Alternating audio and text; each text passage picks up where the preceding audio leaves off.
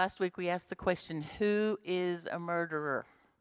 Who is a murderer? So last week we learned that we're all guilty of murder by God's definition of murder. God's definition of some sins and our definition of some sins not always the same thing. So it's not just about taking someone's life in God's definition. It is the issue of hatred and anger in your heart in God's plan, in His definition of sin, the same demand and punishment goes for one who is angry as one who takes a life. So we see an incredible picture here. We're beginning to tie in more and more to the real holiness of God that we probably haven't thought about enough. And so, all of these things that are in our hearts uh, anger and frustration and vengeance and resentment. All of those things come under God's category of murder. That's what's in the heart. So not only are we not to harbor murder and evil in our hearts, we also should take positive steps to put ourselves right with others, which is what we looked like in the last part of that uh, last week. Um, Verse 21 You have heard that the ancients were told, You shall not commit murder, and whoever commits murder shall be liable to the court. But I say to you, that everyone who is angry with his brother shall be guilty before the court, and whoever shall say to his brother, Raca, shall be guilty before the Supreme Court, and whosoever shall say, You fool, shall be guilty enough to go to fiery hell. Here's the positive thing. If therefore you are presenting your offering at the altar, and there remember that your brother has something against you. Leave your offering there before the altar and go your way. First be reconciled to your brother, and then come and present your offering. Make friends quickly with your opponent at law while you are with him on the way, in order that your opponent may not deliver you to the judge, and the judge to the officer, and you be thrown into prison. Truly I say to you, you shall not come out of there until you have paid up the last cent. So he says there are going to be positive things that we're going to do. And so we're going to make an effort to right ourselves with others. Um, we are in danger of doing certain religious and ceremonial things to try to cover up our sin to try to cover our moral failure. You know, if I have a moral failure on Saturday night, I want to woo, get up and go to church on Sunday. And so that's part of what he's dealing with here. And so they were avoiding a twinge of conscience by saying, well, I went to the altar today, or I went to worship today, or I gave my gift at the altar today. So we have that same tendency sometimes when we want to get busy with good things while we're not really dealing with our sin. There's something about it that just makes us feel better because then we try to balance evil with good.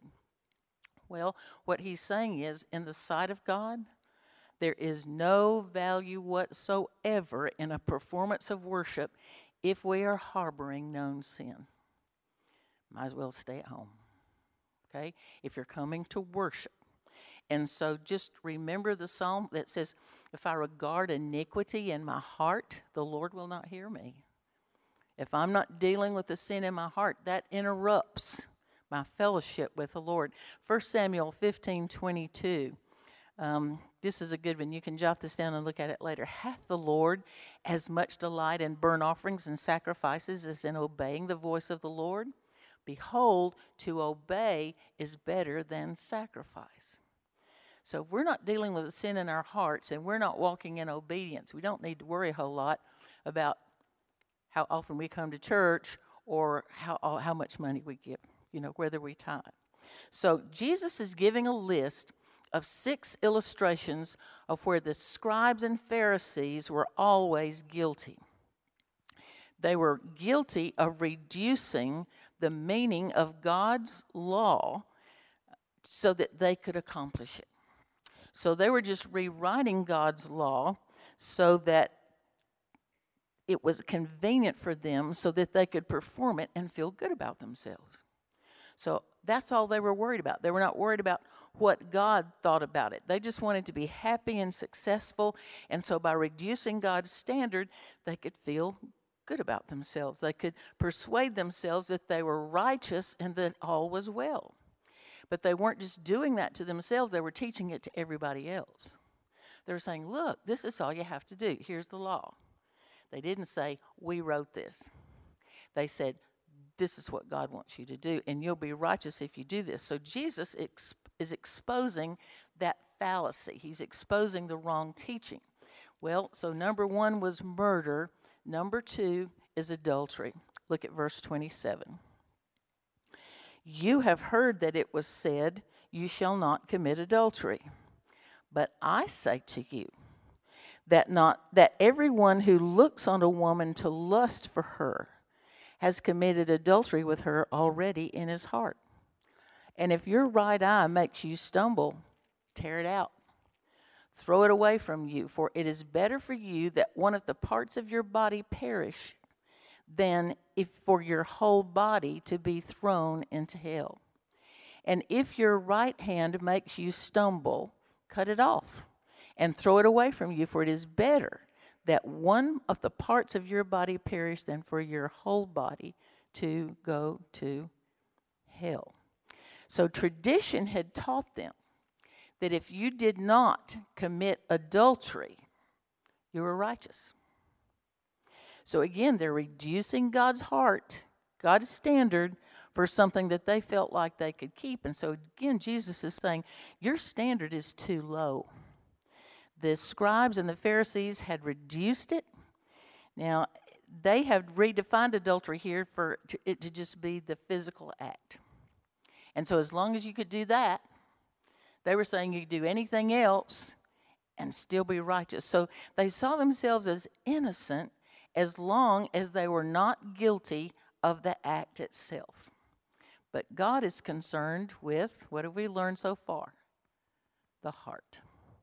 God is concerned with the attitude behind the act. Now, look at verse 28. Let me show you something. Verse 28.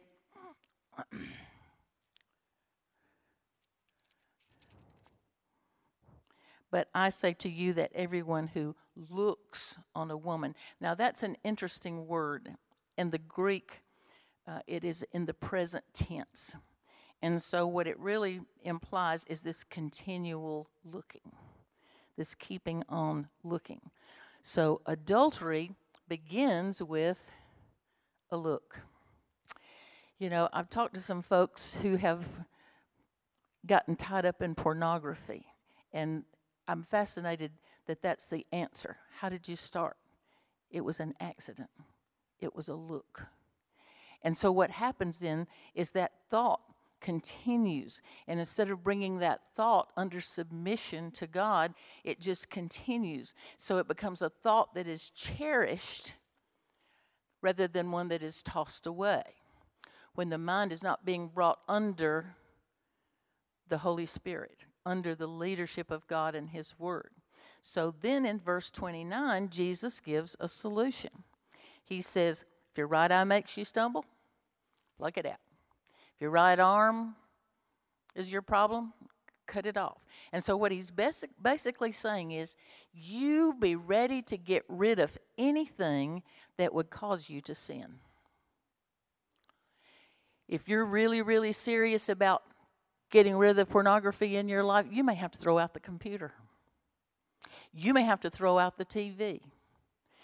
But Jesus is saying, whatever you do, do not put yourself in a position of vulnerability. Whatever is inclined to make you trip up, whatever is inclined to make you sin, get rid of it. So, to these self righteous people, these are people who thought they were getting it right. They thought they were good, good with God. And so Jesus is saying, if you have ever lusted, if you have ever desired to commit adultery, you're not righteous. You're not righteous. You are a sinner. Now remember, that's really the foundation for this whole section through here. All the Sermon on the Mount is telling the Pharisees that they think they're righteous, but they're not because they're not living by God's standards. But they thought they were okay. And Jesus is saying, You're not okay. So Jesus condemns this very lustful desire. Where does that take place? In the heart. So, over and over, what's he saying? God looketh upon the heart. God looks upon the heart, not only the act of adultery. But then he continues with the third illustration, which is divorce. Number 31, verse 31. And it was said, this is what they had been hearing, this is what the Pharisees were teaching whoever sends his wife away, let him give her a certificate of divorce.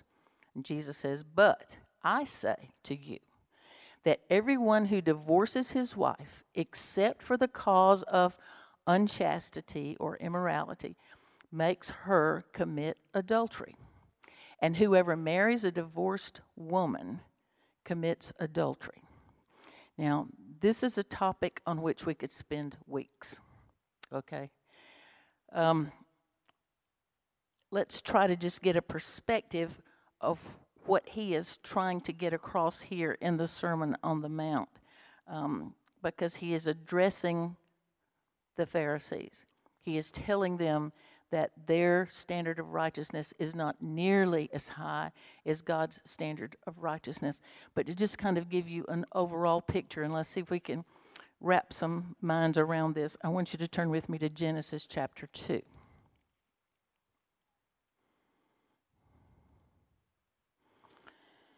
Genesis chapter 2, beginning in verse 21.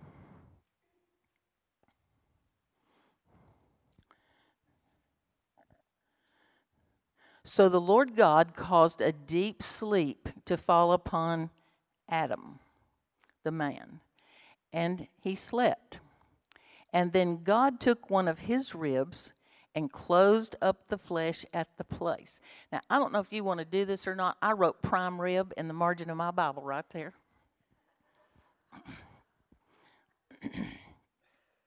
Verse 22 And the Lord God fashioned into a woman the rib which he had taken from the man and brought her to the man. And the man said, This is now bone of my bones and flesh of my flesh. She shall be called woman. The, the Hebrew is Isha. Isha, and it literally means life giver. She shall be called Isha, life giver, because she was taken out of Ish. Okay? Verse 24 For this cause a man shall leave his father and his mother and shall cleave to his wife, and they shall become one flesh. Now, that is the origin of marriage. That's the origin of marriage. And so here, God created what is the basic relationship for humanity one man, one woman, married for life. It's a simple truth. It's the holiness of God. It's far beyond anything we can reach or that we have reached. So, all through the Bible, understand if you need to say this to anybody, there's not a place in the Bible where the sanctity of marriage is not upheld. It's there. You cannot deny it. So, marriage is even used in the Bible as an analogy for God's relationship to Israel and for Christ's relationship to the church. Christ is the bridegroom, the church is the bride. God is the husband, Israel is the wife. So, what he's giving us here is God's perfect plan. But we all know that that was given before the fall. Okay? We know that there was dramatic change when sin entered the world when Adam and Eve chose to eat the fruit. And so when sin came into the world, it affected everything. I don't know that we'll know until we get to heaven, or even if we'll know then, how much happened when Adam and Eve chose to disobey God. What was set in motion, the sin that was set in, set in motion. So it affected mankind's nature, it affected our conduct, it affected woman's nature, it affected a woman's conduct, and consequently, their relationship in marriage was also affected. So everything in the universe became corrupted when sin entered the world. It was corrupted to one degree or another. It's been that way ever since Genesis. So, God has not changed his standard. In Malachi chapter 3 and verse 16, God says, I hate divorce. So let's grasp. God's ideal is that he has a divine ideal, and that divine ideal that God had in mind in Genesis 2 has never changed. Marriage has been corrupted by the fall.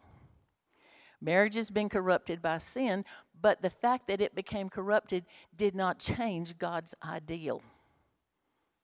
Okay? But there's also the reality of marital conflict. It's a part of life. Divorce in a fallen world is a reality. It's going to happen. It's going to happen. And so it falls short of God's ideal but what they're going to ask Jesus here is is it ever acceptable? So it's like God had this ideal up here, and then sin came into the world, and everything got messed up, and now it's like, okay, now what do we do? Is there ever a time that, that, that you can divorce? What do you do? So turn to Matthew chapter 19 with me. Matthew chapter 19.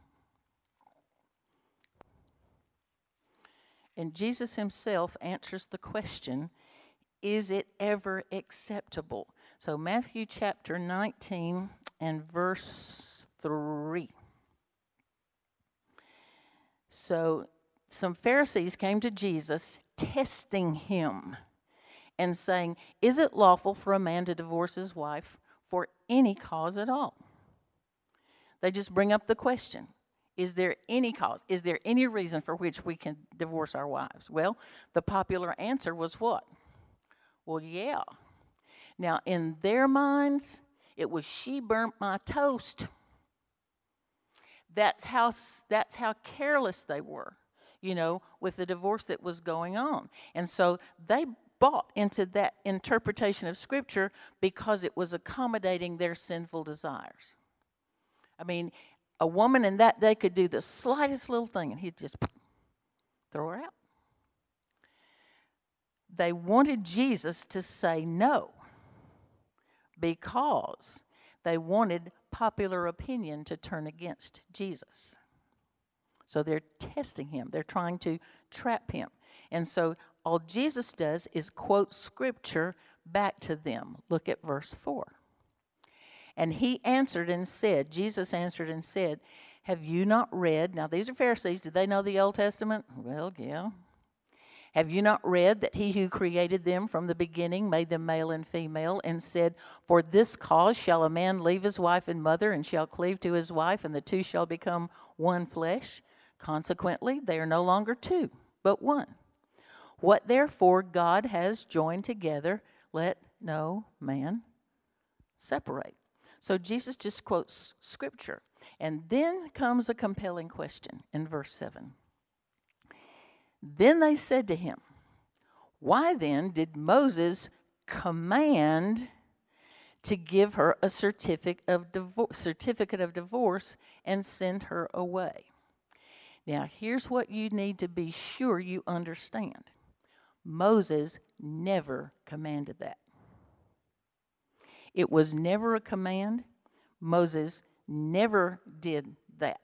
And so Moses never commanded divorce. He did not commend divorce. He did not condone divorce. But they, all of this time, as all of this teaching's been transferred down through the generations that was not taught according to the standard of God, they just all started thinking, well, so and so said Moses commanded that. I, I, I guess he did. So Moses, why did Moses command this? And he did not. It is not in Scripture anywhere. Now, in the Old Testament, there were no grounds for divorce. What did God said? Can't divide them.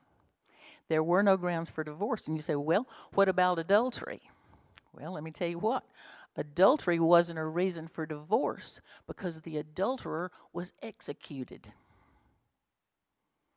So the spouse didn't become divorced, became widowed.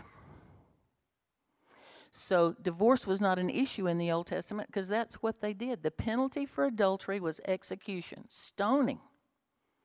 You see some of that in the New Testament, where here come the Pharisees with a woman caught in adultery. We need to stone her.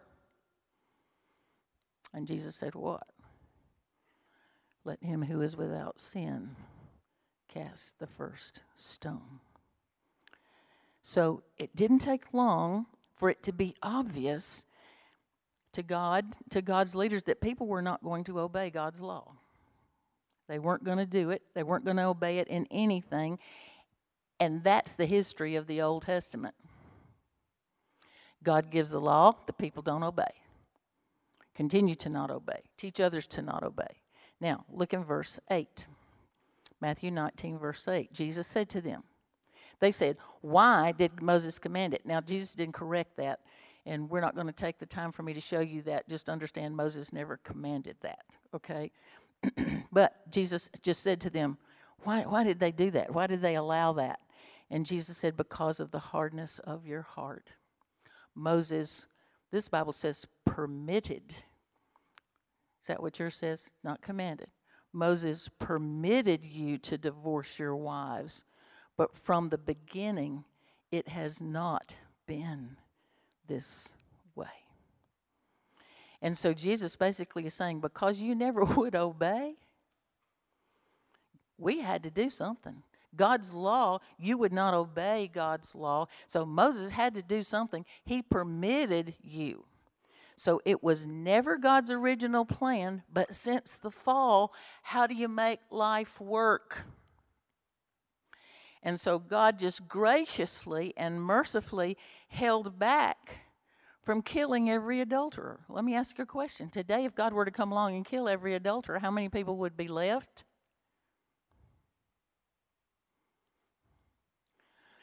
So there became a permissive point to this. Now, verse 9, he says, And I say to you, whoever divorces his wife, except for immorality, and marries another woman, commits adultery. So God does not recognize divorce except in the case of sexual misconduct in the marriage. So, in God's perfect plan, adultery would end a marriage by killing the adulterer. In God's merciful plan, God allows for divorce in the case of impenitent adultery to free the innocent party. Now, what that does is is that it protects the innocent party so that that innocent party didn't have to live like that the rest of his or her life. Nothing's to be accomplished by that. So, go back now to Matthew 5. I don't know if I'm going to let you ask a question or not. Go for it. It's not. They, they just use the two different. Adultery, well, depends on if you're talking about God's definition, it can just be in your heart. Sexual immorality can be in your heart, but it can also be an act, an act. Okay, so adultery and sexual immorality are the same thing, except that adultery usually refers to married people. The word fornication usually refers to people that are not married. So really, there's really no difference there. so back to Matthew chapter 5, verse 31. Look what Jesus says. And it was said, Whoever sends his wife away, let him give her a certificate of divorce. But I say to you that everyone who divorces his wife, except for the cause of immorality or unchastity, makes her commit adultery, and whoever marries a divorced woman commits adultery. Now, there again, we could spend hours and hours and hours on this. In this culture, in this Bible culture, men generally held a very low view of women. Um, they believed that they had a right to divorce and they wanted to be able to divorce them for just any reason. I'm serious about burning the toast. You know, whatever that, you know, just just get her out of here. And so if he wanted to get rid of her for any reason, he did. And it was a situation that was grossly unfair to women because in that day, a single woman, a divorced woman, she couldn't take care of herself. It's such a different culture. So the only thing that mattered to these Pharisees was having a bill of divorcement. Well, we've got a bill of divorcement. Yeah, I kicked her out of the house because she didn't feed the cat, but I've got this paper here. And that's what they were leaning on. So they taught that divorce was valid for any and every reason. It was based on the traditions of men, not the Word of God. And so the only thing that was necessary was to get your paperwork. Nothing else mattered. So that's the situation that Jesus is addressing. Few subjects have had as much confusion as this one.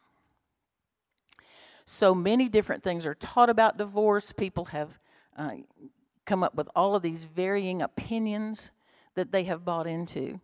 And so for a long time, for a long time since Genesis 2, sin has muddled up the world so badly that it is sometimes hard for us to grasp the simplicity of what God said in the first place. Now, all of a sudden, what we see is, this, is the exceeding sinfulness of sin. We've messed it up, and we've continued to mess it up generation after generation after generation, and it's continuing to, to, to what's the word to fling on out there and get worse and worse and worse because today people aren't paying attention to adultery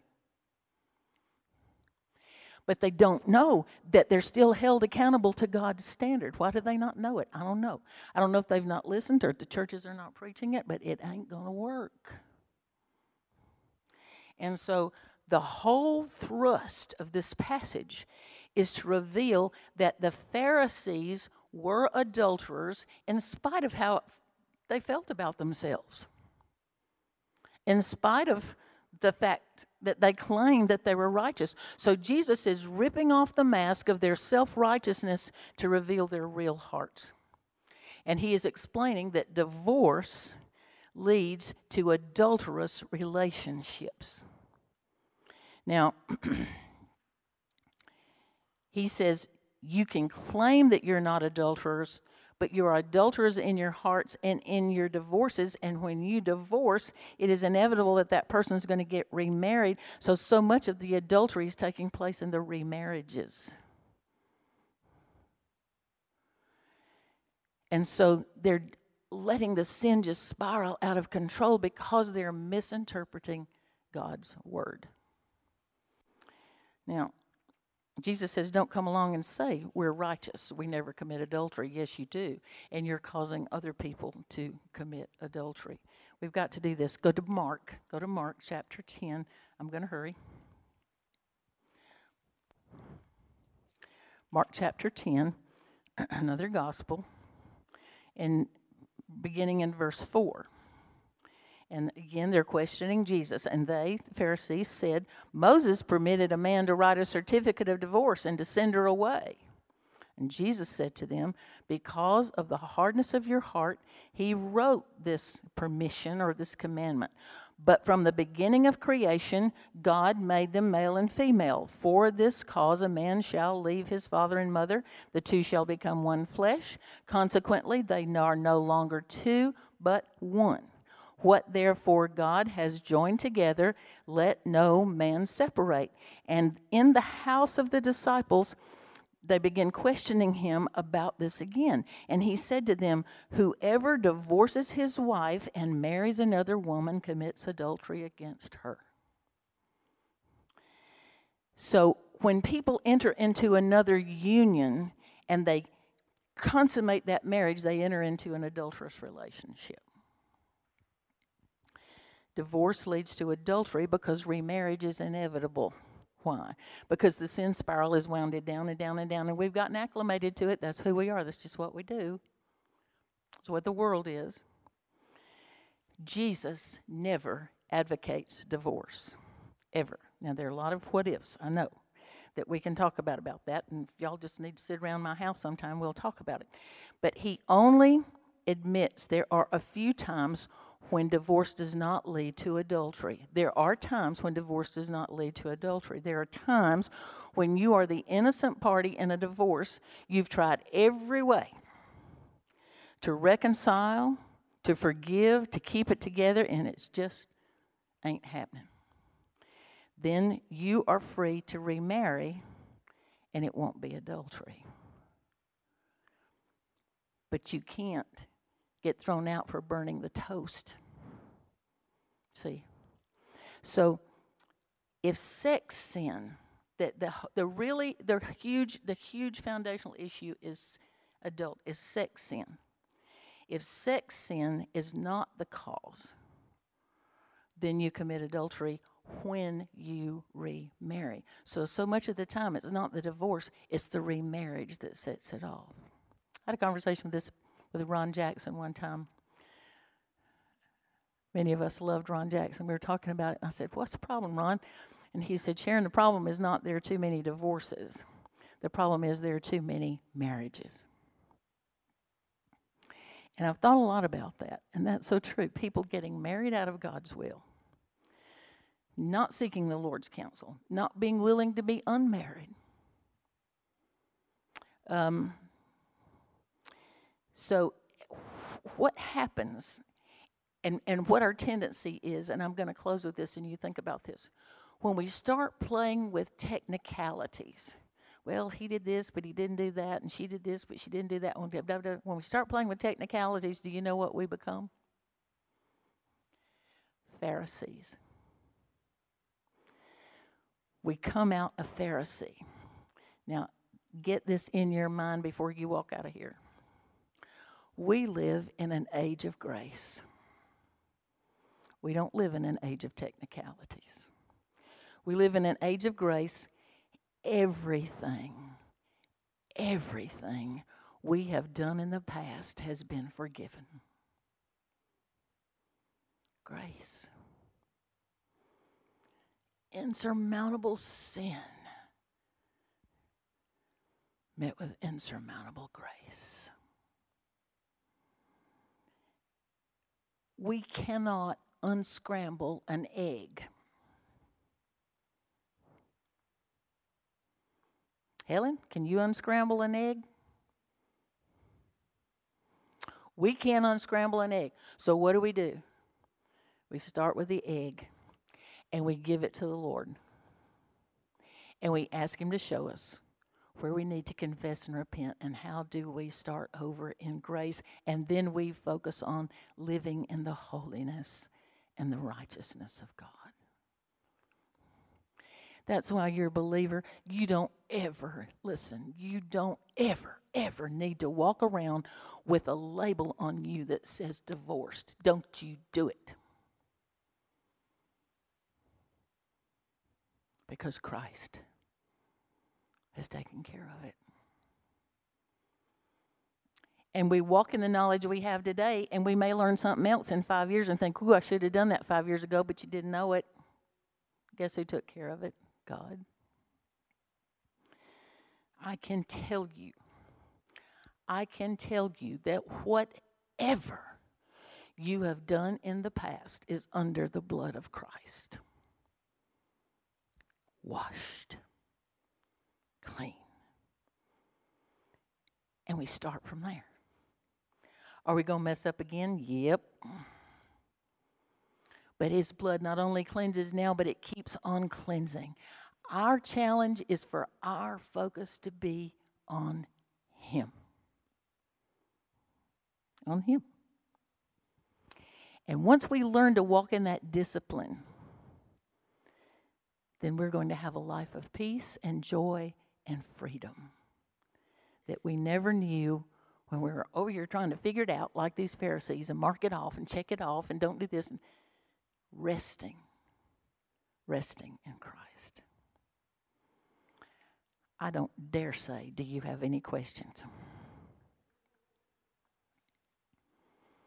It's like I told you, we could spend three, four weeks divvying through all of the scriptures from Genesis to Revelation. But the purpose for marriage is that the world could see Christ's relationship to the church. And Christ has never walked away from the church, no matter what we do. Grace, love beyond measure, and to embrace and hold and acknowledge that grace going into the Easter season is an incredible thing to do.